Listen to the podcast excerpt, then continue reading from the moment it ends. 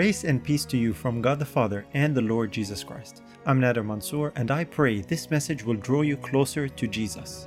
We have been discussing the subject of Melchizedek and the priesthood of Melchizedek. And uh, just by way of review with what we have found so far, uh, this is what we found the Bible to be teaching, that Christ's priesthood of is of a superior order to any other priesthood.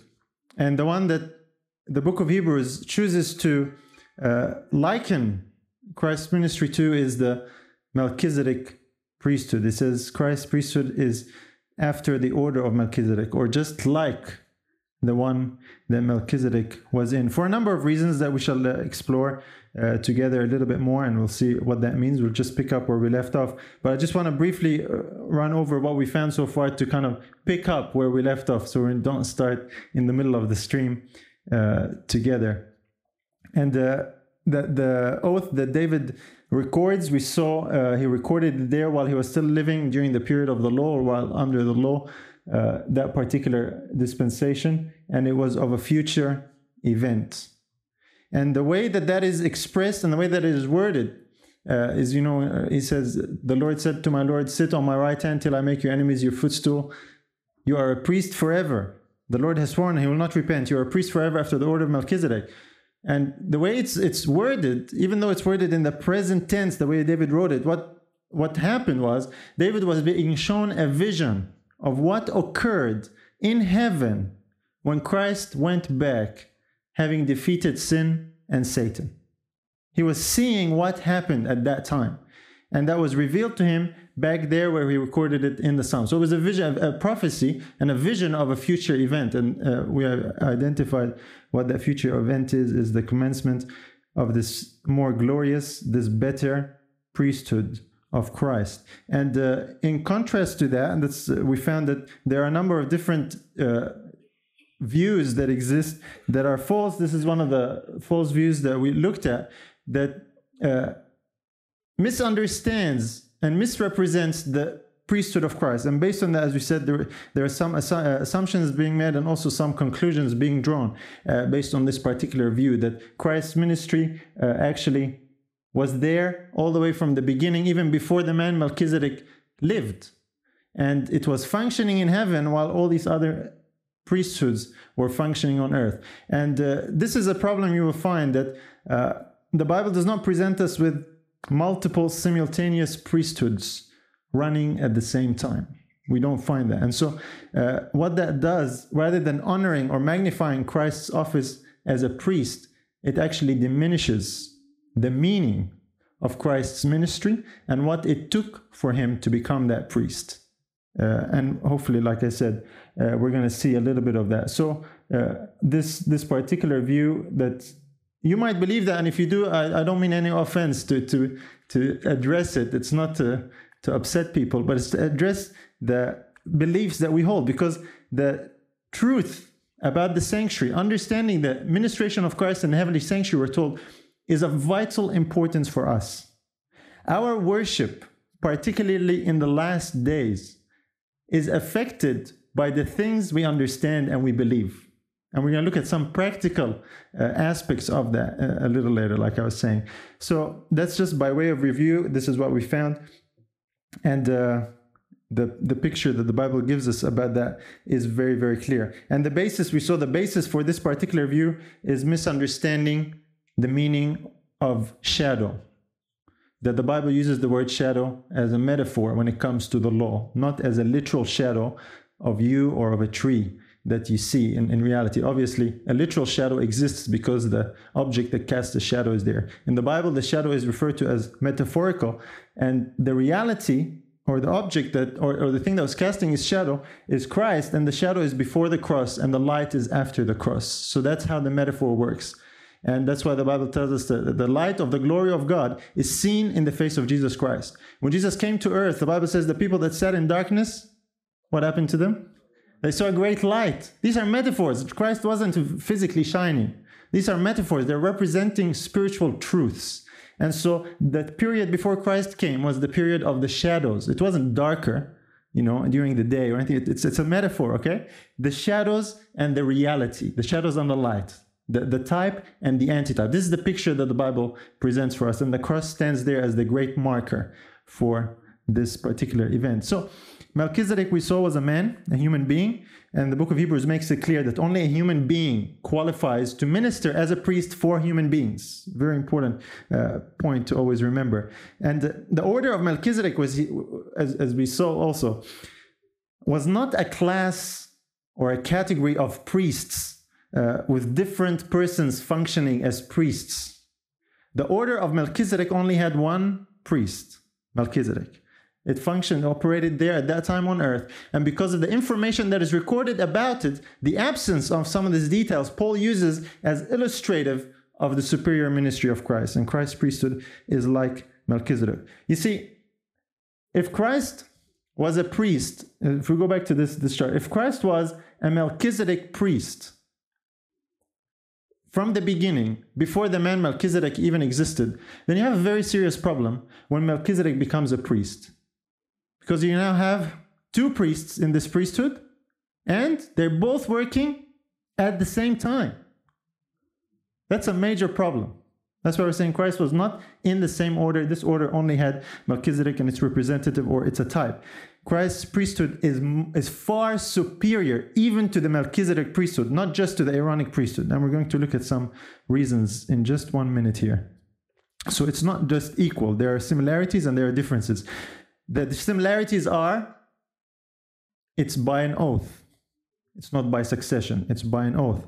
Uh, it is not with descent or lineage. That's not what it's based on. It's an unchangeable priesthood, meaning it does not pass on to someone else. It has the one priest, and it's not by descent from Levi, of course. And Melchizedek had the dual office of both priest and king. Very representative of Christ. And uh, he, there are no successors. So there are no predecessors, there are no successors as well. And the name Melchizedek, like we said, means the righteous king or the king of righteousness, a very fitting uh, title that is fulfilled by Christ. What about the shortcomings of the Melchizedek priesthood? This is why I'm saying Christ was not a, a, a priest in that order or from that order. What are the shortcomings of the Melchizedek priesthood? I'll ask you a question. The Melchizedek priesthood, was it an earthly or a heavenly priesthood? It was an earthly priesthood, right?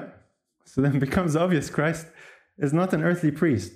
Christ is a heavenly priest. What kind of uh, sacrifices did Melchizedek offer? Animal sacrifices, right? Does Christ offer animal sacrifices? No. So Christ's priesthood is much better. Far superior. What temple did Melchizedek operate and function in? There was no temple.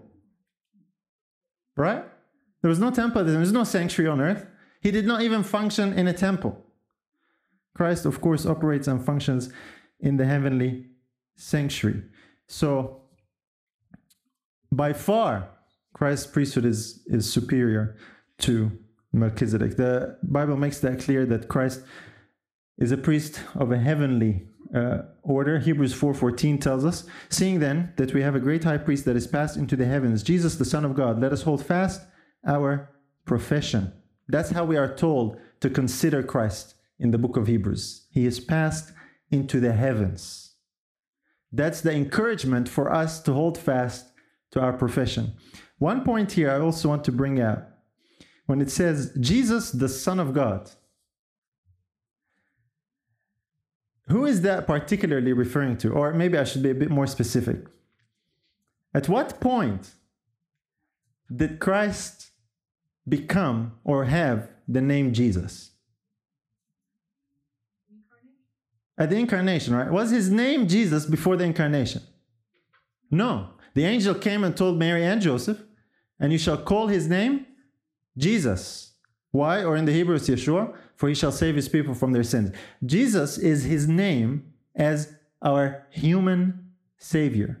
He's not only human, of course, he is divine as well, but that's his unique name as the Son of God and the Son of Man. He was never known as Jesus before that. So every time you see Jesus, it's actually a reminder of his humanity. That's his human name. And so this is who is passed into the heavens, who has become our priest. And we'll see the significance of his humanity as well. Hebrews, uh, next verse, Hebrews eight and verse one tells us, now the things which we have spoken, this is the sum. We have such an high priest who is set on the right hand of the throne of the majesty in the heavens.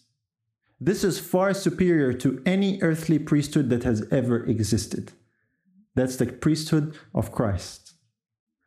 He is a high priest set on the right hand of God, of the majesty, in, uh, of the throne of the majesty in heaven. Again, notice the link here it puts between being a priest and sitting on the right hand of God. The two are linked. And that's what happened when Christ, of course, went to heaven as a man. So we have a heavenly priesthood with a heavenly temple that does not offer animal sacrifices. That's the superior priesthood that we have. And Christ went through a particular process to actually qualify to become this priest. He had to obtain the qualification to actually become this priest. The Bible tells us that. Uh, that is something that was earned. Hebrews chapter eight, verse six.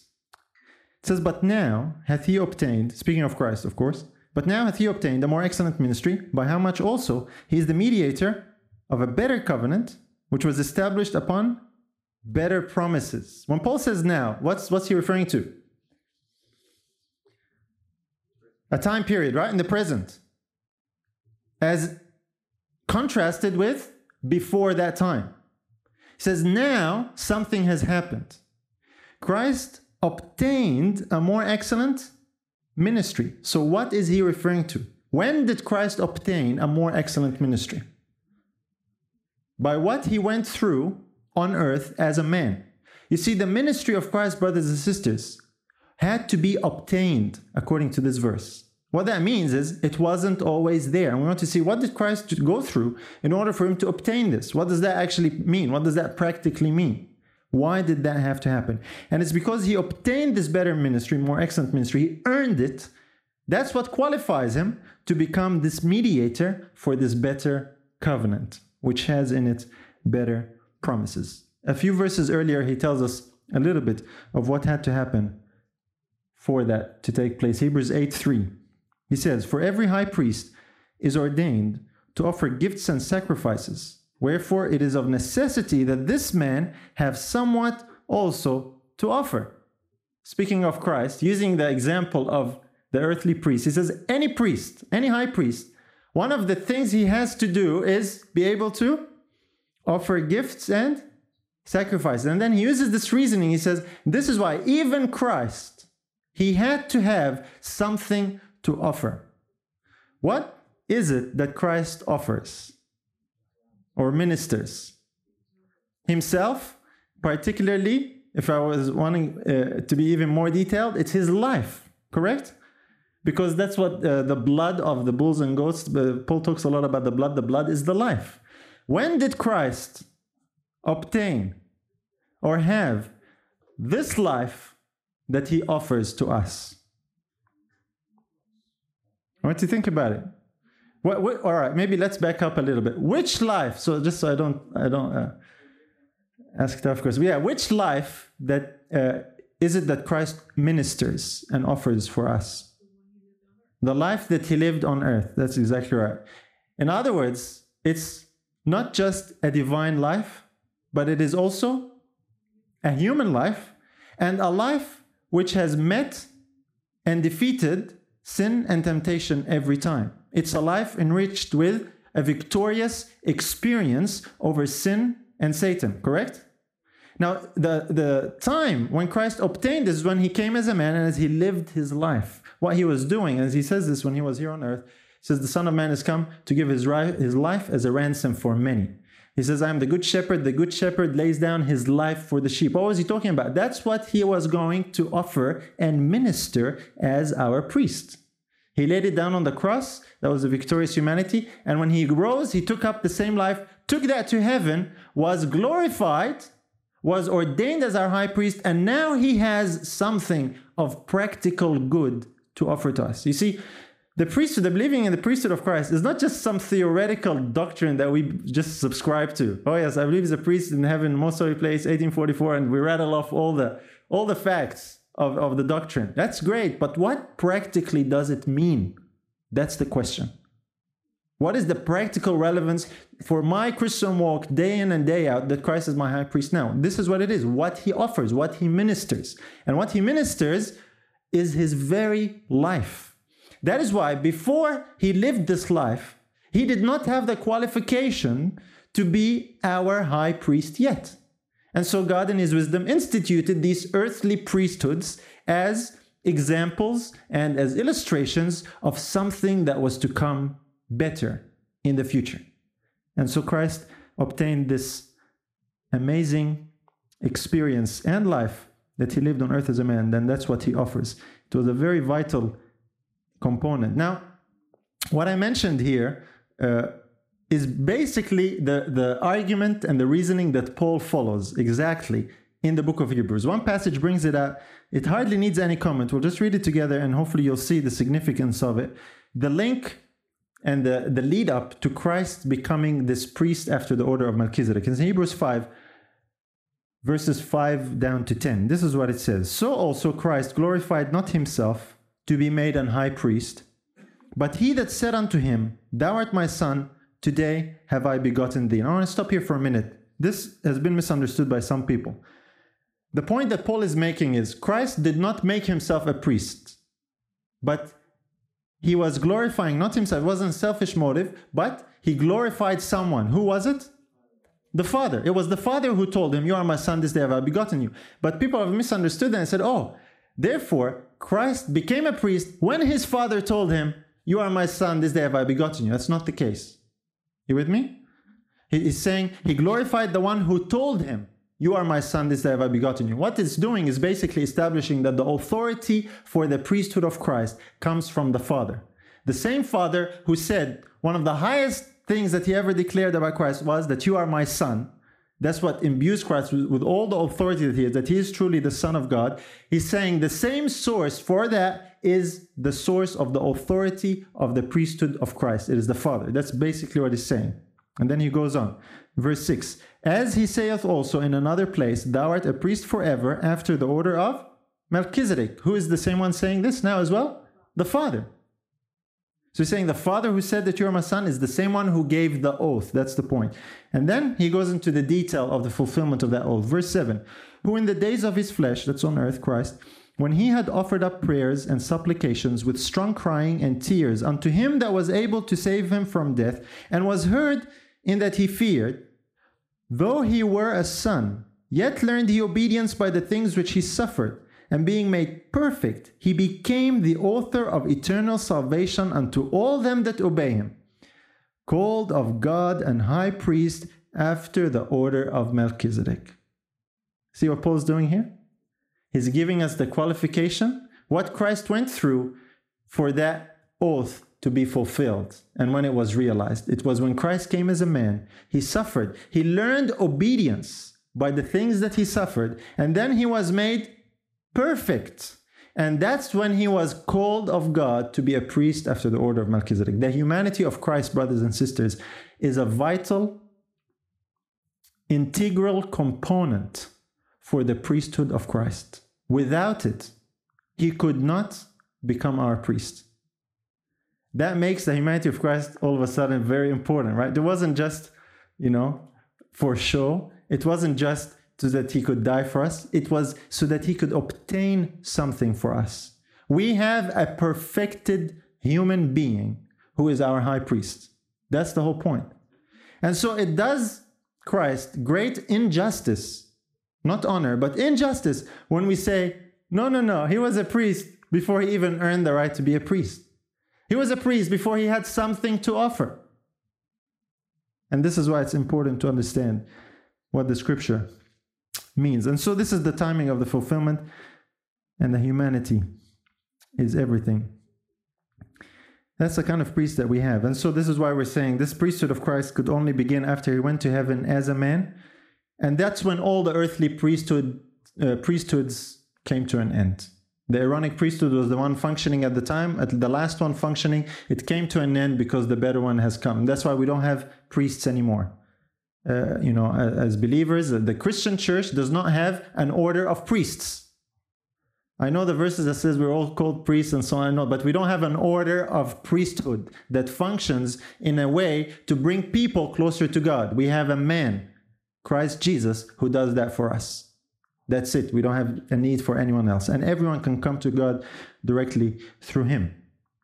And so, like I said, some of the, the a false view of the priesthood of Christ leads to false conclusions. That's why I wanted to set the, the groundwork. Because when you get something wrong, it's like a domino effect. You'll get other things wrong. And uh, a correct understanding is designed to actually save us from falling into the trap of error. One, one of the false ideas that exists about uh, the priesthood of Christ As uh, sorry, hold on, I'm having some technical difficulties here. Okay, uh, some people, of course, recognize that okay, uh, the humanity or the experience of Christ in humanity was was a was a vital component for his priesthood, and so here is a verse that uh, that we all know, Genesis three fifteen. It says, "And I will put enmity between thee uh, and the woman, and." Sorry, just, yeah, thank you. Between thee and the woman, and between thy seed and her seed, it shall bruise thy head, and thou shalt bruise his heel. This was a prophecy of Christ when he would come as a man. When was this prophecy spoken? At the gates of Eden, most likely, right? Soon after the fall of Adam and Eve, somewhere there in that time period. When was this prophecy fulfilled? When Christ came as a man, when he came as the seed or the offspring, that's what seed means, the offspring, the child of the woman. When he came, when he was born as a man. But when the idea is, well, Christ was a priest all the time, his humanity is important, and I've heard it said, well, as soon as God said this, you know, the Spirit of Christ was in humans, and in that sense, he was being formed as the seed of the woman. And for four thousand years, Christ was kind of like being formed until he was born as a man. This is very uh, creative mysticism. But I, this is this is this is an idea that exists because they say, and in this sense, Christ had a human experience and knowledge, and qualified him to be a priest from that time as well. Uh, This is spiritualism, brothers and sisters. This is spiritualizing things, and and and uh, it's very mystical. But it's based on the need to prove and justify that Christ had to be a priest all the way from the beginning. And so there's creative attempts and efforts that happen to try and demonstrate that. Now, you, you might think that's strange, but this there are people who believe this, honestly, who, who genuinely think that this is, this is how you understand the scriptures. Uh, this is... not a correct understanding of scriptures, I can assure you of that. Uh, Christ's experience as a man began when he was born in Bethlehem. It wasn't before. Now, I'm not saying Christ was not helping people, was not, you know, uh, even the Spirit of Christ, it, I'm not saying it wasn't in people or anything like that in the Old Testament. But that did not give him the experience of meeting with sin and Satan in the same way that he did when he became a man. When he himself took on our nature and actually became one of us. That happened at one point in history. And uh, here is another verse that I have heard uh, used in a similar manner. And uh, these are some mystical ideas, um, uh, some of these false conclusions I'm sharing with you based on this uh, false view. Uh, Isaiah sixty-three nine says, "In all their affliction he was afflicted." Speaking of Israel in the wilderness who, uh, who were... disobedient to God, and, and so on and so forth. This is the context. "In all their affliction he was afflicted, and the angel of his presence saved them. In his love and his pity he redeemed them, and he bare them and carried them all the days of old." And once again, because the experience of Christ as a human is integral to his priesthood, uh, at this time, Christ was not a priest in heaven, was he? During Israel's wanderings in the t- uh, wilderness. No, he wasn't. But I've heard this said as well, people say, but look, when, Christ, when it says here that uh, Christ, the angel of his presence is Christ, he was leading them. When it says he was afflicted in all their afflictions, it means in all these things, he felt it, he experienced it. And in this way, he gained a knowledge of what it was like to be a human, to be tempted and tried. This is mysticism. This is not what the verse is talking about. You know what this verse says in English? They gave God a headache. Okay? You know, it, it troubled God.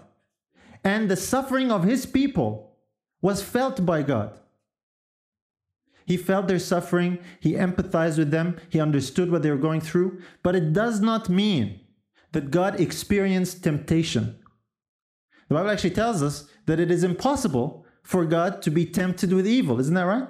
That's another reason why Christ had to give up being in the form of God and take on the form of a servant so that he could experience what it's like to be tempted with evil. It was impossible for him as the divine Son of God in the image and likeness of God.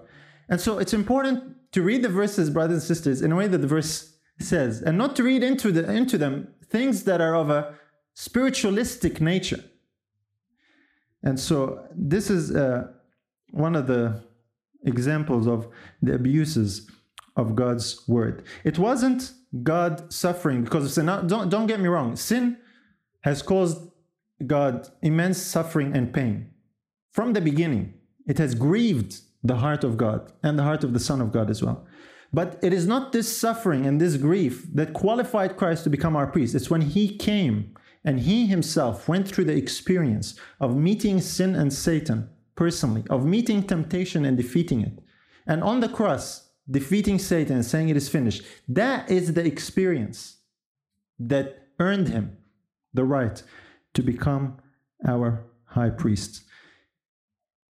And uh, here is here is a, a comment on that from the book Desire of Ages.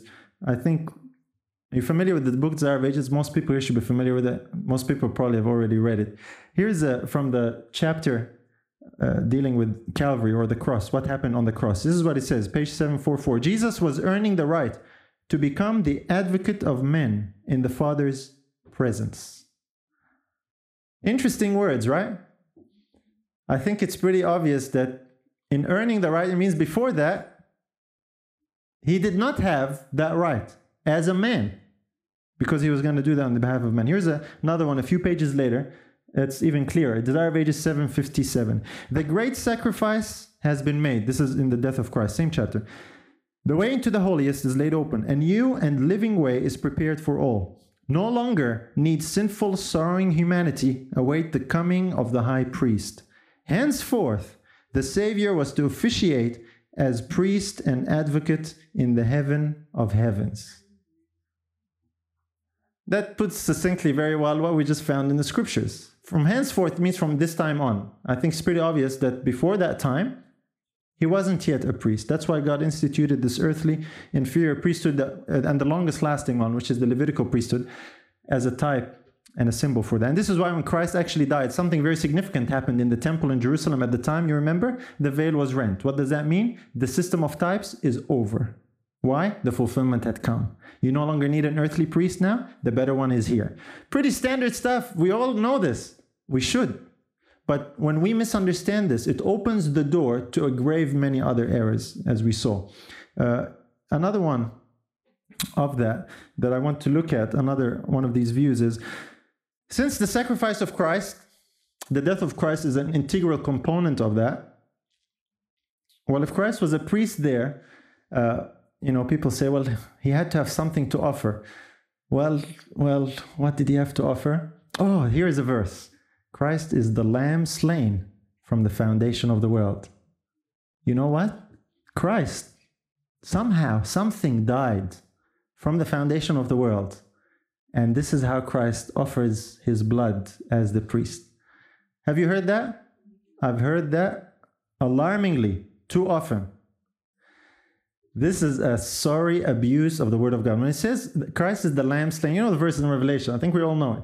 This is one of the most abused verses, unfortunately, in that in that book, in the, in the New Testament. Christ is the Lamb slain from the foundation of the world. What does that mean? Does that mean he was actually slain? Was that, does that mean that something died? Or in some mystical, uh, you know, unexplainable way, some part or component of Christ died? No, no, not at all. It simply means that Christ was the one promised to one day die. Peter explains it very well. First Peter one, eighteen to twenty. He says, "For as much as you know that you were not redeemed with corruptible things as silver and gold from your vain conversation received by tradition from your fathers, but with the precious blood of Christ, as of a lamb without blemish and without spot, who verily was foreordained before the foundation of the world, but was manifest in these last times for you." He was foreordained. That means it didn't happen when he was foreordained, but it happened when it was manifested. So Christ is the lamb slain from the foundation of the world, in that he was foreordained to fulfill that. But I assure you, there is nothing of Christ that died before the foundation of the world. There's, there's no mystical spiritual death that gives him some blood that he can minister some.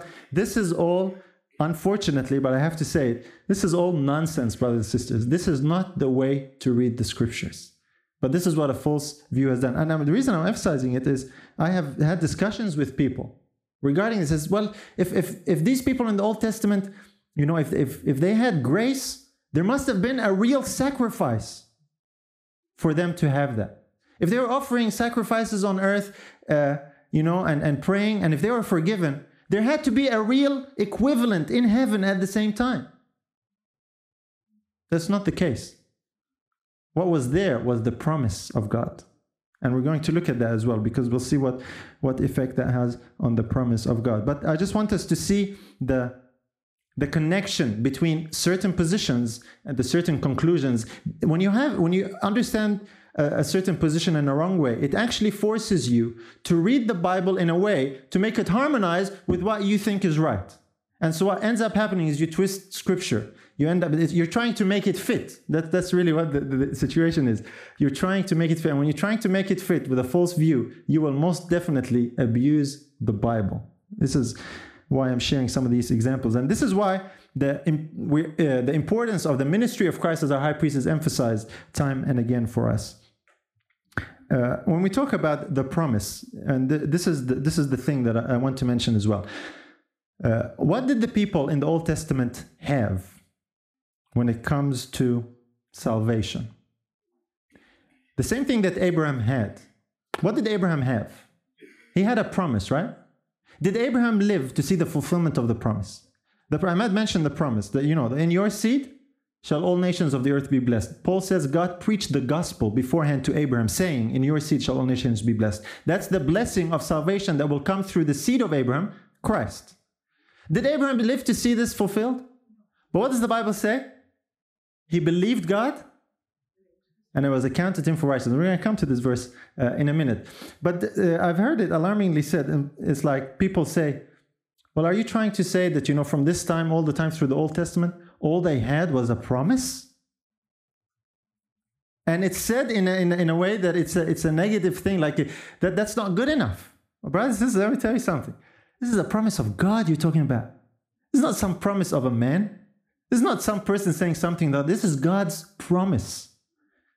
When God promised something, when God promises something, that's as good as done.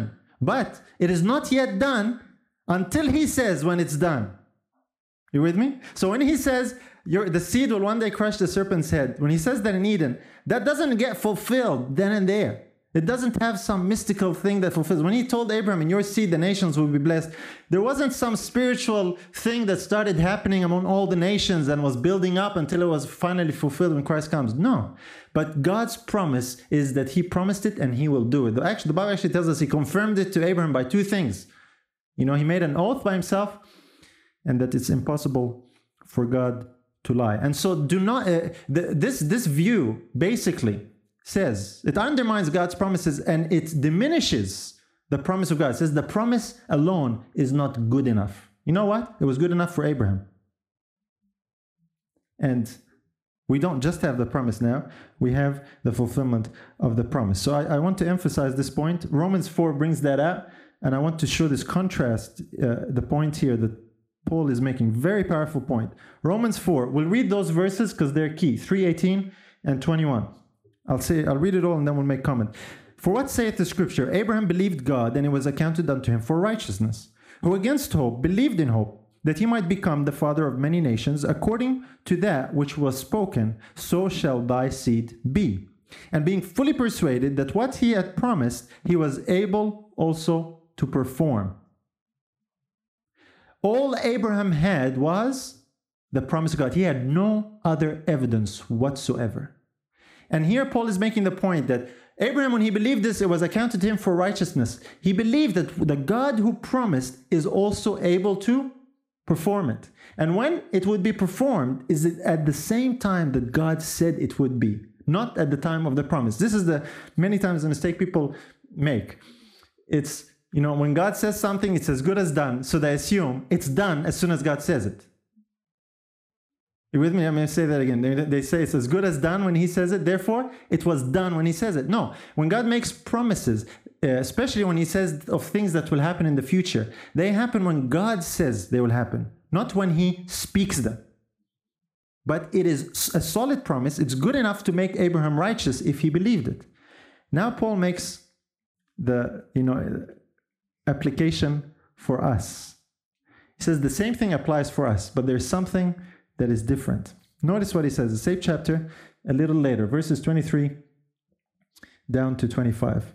Now it was not written for his sake alone, that's Abraham, that it was imputed to him, but for us also, to whom it shall be imputed, if we believe on him that raised up Jesus our Lord from the dead, who was delivered for our offenses and was raised again for our justification.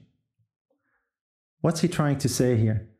Saying in the same way Abraham is justified, we can be too if, if we believe on him that raised Jesus from the dead. But here's the difference.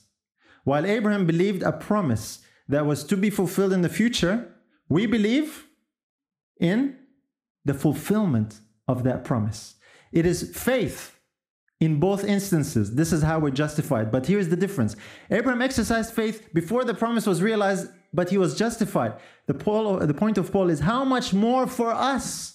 If now Christ has come, he died for our justification and he was raised. So he died for our offenses and he was raised for our justification. How much more do we have reason to believe than Abraham believed? That's his point. But it is faith in both instances. We have the reality that Abraham looked forward to.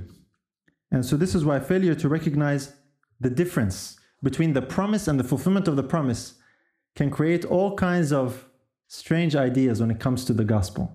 We apply things that don't apply and we start trying to make verses fit and we end up with a soup of theological trouble. This is really what it ends up being. Uh, here is another one when it comes to, to this false uh, view that leads to a false uh, conclusion. The everlasting gospel is mentioned in uh, Revelation fourteen. It's the first angel's message. He has the everlasting gospel. And some people, and I've heard it said as well. Well, an everlasting gospel requires an everlasting priest. Therefore, Christ had to always be a priest. Sounds good, right? Sounds sounds like it makes sense. But while it does sound good, it does not take into account how that gospel is revealed. In the, in the everlasting gospel, there was the stage where it was given by a promise. And then there was a time when that promise was fulfilled. And that is still part of the everlasting gospel. You see, the promise of God, brothers and sisters, cannot be underestimated. Just because God promised something doesn't mean people did not have the gospel. Do you want a good illustration, a good demonstration of the strength of the promise of God? I'll give you one that we all know. God's promise in the Old Testament, before Christ even came as a man, was good enough for three people to actually get to heaven.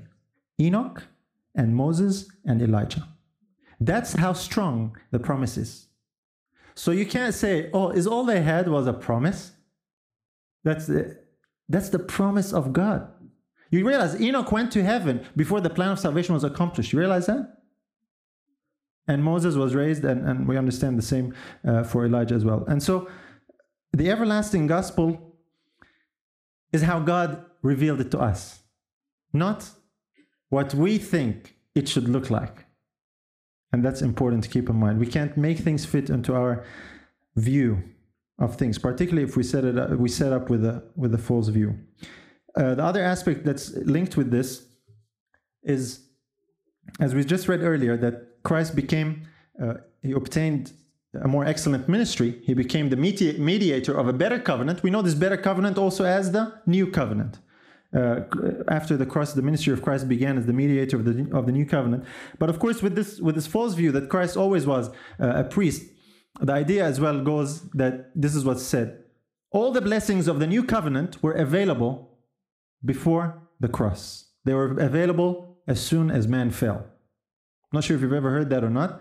All the blessings of the new covenant are not just exclusive to after the cross, they are always there ever since the fall of man. As soon as, because Christ was a priest and he was ministering, and so all these things were available. I want to give you a list of a few of these things. I want you to think about it, and you tell me if all these blessings were available before the cross. Here is the list up there: the blood of the Lamb. When was the blood of the Lamb shed? At Calvary, at the cross. That's that's a pretty obvious question. Was, and the blood means the life, was the life of Christ, was his life as a human, the experiences he gained, the victories he obtained, was that available before he even lived as a human? Utter impossibility. You make his experience on earth meaningless when you believe that. The promise of the Comforter that Jesus gave. Was the promised Comforter available before Christ came as a man? No, it wasn't even available when he was on earth with his disciples. He actually told them to wait in Jerusalem. He says, I need to go away. If I don't go away, the Comforter will not come. It means it wasn't there up till that time. four thousand years of earth's history, there was no Comforter. Don't get me wrong, I'm not saying there was no Holy Spirit, but when you understand that the Comforter is the Spirit of Christ, with his experience on earth, this is what he was referring to. He's telling them something better is coming because I am now going to heaven. If I don't go, you won't get that better thing. That's the promise of the Comforter. That's a uniquely new covenant promise. The way into the holiest was made manifest according to the Book of Hebrews when Christ went in through that veil, and he says that veil is his flesh. That was not made manifest while the first tabernacle was still standing, the Bible says. And of course, the one we're talking about today is the better priesthood. The better priesthood was available only when Christ obtained and earned the rights. There was no better priesthood available at that time. Because think about it this way, brothers and sisters. If Christ was a priest in heaven, operating and functioning the whole time, that is the better priesthood. Then why on earth would he institute inferior earthly priesthoods, which would only serve as getting in the way, not helping people gain access? You know, this is what Rome claims for the priesthood that they have today, that the priests today help the laity gain access and connect them with God. What ends up happening is it gets in the way because the real one is functioning at the time. Uh, now, that is, of course, at this time. Back in the Old Testament times, it's because there was no better priesthood yet. It was still to come. God instituted this inferior order of priesthood to help people understand what it will be like when Christ would come, to point them forward to what would happen in the future, not to point them to what was happening in heaven at the same time. Because we don't we don't need an earthly priesthood now, right? Why is that? Because we have a better one. So why did they need an earthly priesthood back then if they also had the better one? It makes no, no sense, right? Nonsense? That's what we say when something doesn't make sense. Nonsense theology is where you'll end up in when you set up with false views. Now, I'm not saying this to insult people. I'm just following the trend of this is how people arrive at one error and then the next error, and they end up with a whole bunch of errors, all intermingled. And then it becomes very difficult to untangle the big bunch because you have to take one string at a time and try and follow it. And so this is the danger. Another misunderstanding, of course, is misunderstanding the covenants. When you misunderstand the priesthood of Christ, there is absolutely every guarantee you will be confused about the covenants.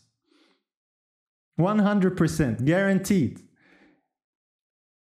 And uh, what goes hand in hand with that as well, I found, is a good uh, practical illustration of that is the belief in the need to keep the feasts today.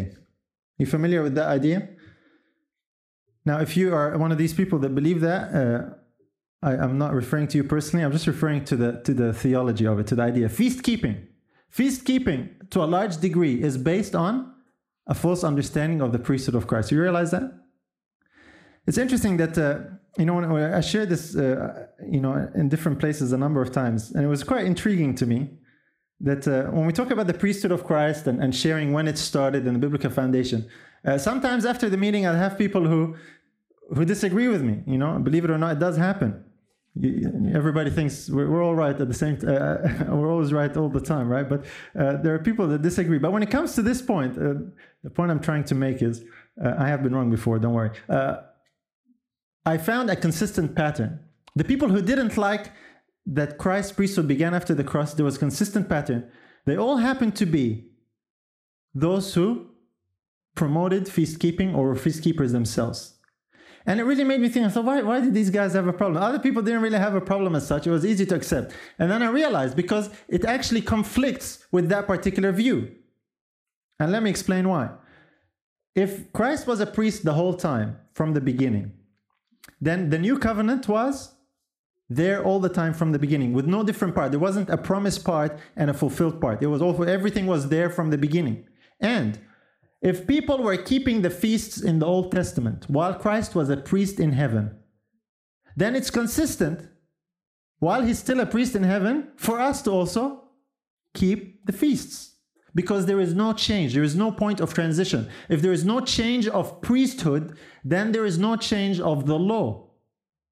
Paul's point, the verse we read earlier, is because there was a change of priesthood, there is of necessity also a change of the law. But if you have a consistent priesthood that doesn't change, functioning all that time in heaven, then the things that God gave in this Old Testament time can just can be just as valid. You with me? You see, you see the reasoning? Because after all, if, if these things were a shadow or a channel to give people access to a reality that was functioning in heaven at the time, then why don't we use the same channel? So the feast can be a channel to give us access to Christ's priestly ministry. This is a theological disaster. The foundation of it is misunderstanding the priesthood of Christ. When you understand Christ's priesthood began there, then things like the feasts and, and things like the covenants, they will automatically clear up straight away. And you will not have to be confused as to what applies here or what applies there and all these big theological debates, brothers and sisters. This is, uh, this is something that's not happening out there. This is something that's happening among us as believers. This is happening among those who believe the truth about God. There is confusion when it comes to these things. That's why we want to clarify and hopefully see it in the bigger perspective and in the bigger picture. And all these things, on a practical level, they affect our worship. That's what we're talking about, right?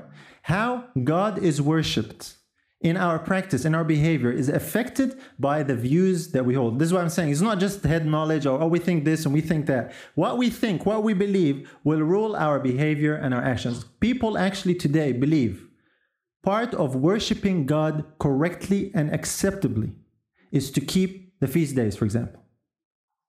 They believe this is part of worship. The issue in the last days is worship, we'll see. So it's not just who we worship. Who we worship is good and important, it's vital, foundational. But also, how do we worship? You might be worshiping the true God, but you must worship in spirit and in truth. There is a right way and a wrong way to worship the true God. You with me? And so it, it's it's very practical, it's very, it's very real. It's a present living reality. And this is why the biblical truth actually saves us from a lot of these errors. It's a safeguard. It's a safeguard against some of these things. I've talked to people, and and I don't I don't want to say this in a belittling way, but uh, you know, sometimes people shake their heads and and they say, I just don't understand how someone can believe in the feasts, because, you know, Christ's ministry. And to them, it's just not even an option to consider. Why? Because they can see very clearly a transition. Now, I happen to agree with that position. It doesn't make any sense to me how someone can accept that feast-keeping is a requirement for New Covenant Christians. Because I can see this. The truth, brothers and sisters, what it does, it's not because I'm smart. It's because when God gives us the truth, it safeguards us against error. You can see things clearly from God's perspective. This is why God reveals these things to us. So if you happen to be a feast-keeper listening to me today, I love you as a brother or a sister. I don't mean to offend you. I'm just dealing with the theology of it. Okay, don't take offense. You didn't come up with the thing. Okay, there are people who came up with it before you. It's just what we believe and learn from others. So don't take it personally. Okay, same here. I'm not telling you anything that I came up with. It's the word of God. And I'm saying this because I understand that this is an issue that, that can be a bit debated, especially when we talk about these things. And and people sometimes shut off. When you start talking about a topic, they say, oh, now he's gone off, and and, and the walls go up in our mind, and, and we shut off. So I don't want that to happen. And if you have any questions, I'll be more than happy to discuss with you uh, afterwards. But I'm just saying the picture, when we look at the big picture, God's plan of salvation, it makes perfect sense. We don't have to work hard to try and make things fit. It makes sense. We see very clearly that the cross did make a difference. It did not make a theoretical difference. It did not make a theological difference. Something real actually changed in this world because of the cross of Christ. Things changed in heaven. Things changed on earth. And we are living, brothers and sisters, in this reality. We're living on this side. We need to grasp a hold of that by faith and come up to that standard. So let me summarize in closing here. What Paul says bring, uh, summarizes it very well. Romans eight thirty-four. Who is he that condemneth? It is Christ that died, yea, rather, that is risen again, who is even at the right hand of God, who also maketh intercession for us. Well, I could have read this verse and we can, and this summarizes the whole sermon, right? The list that Paul gives here is very significant. Paul is giving all the qualification marks, all the strong points that make the intercession of Christ of effect. What are they? His death, his resurrection, his ascension, and his intercession. His experience as a man and dying as a man, that's what defeated sin and Satan. That's what silences the accuser.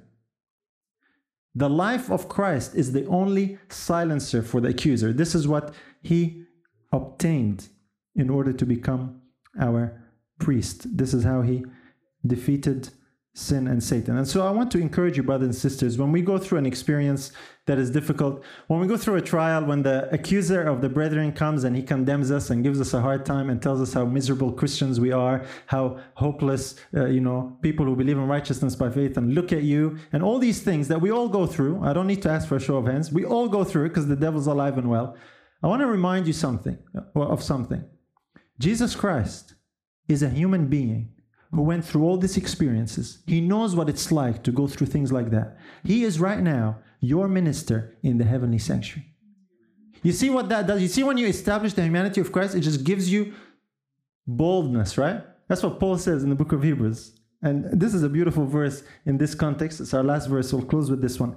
Hebrews four, fourteen to sixteen. Seeing then that we have a great high priest that is passed into the heavens, Jesus, the Son of God, let us hold fast our profession. What's he doing? He's encouraging believers. Believers who are struggling, right?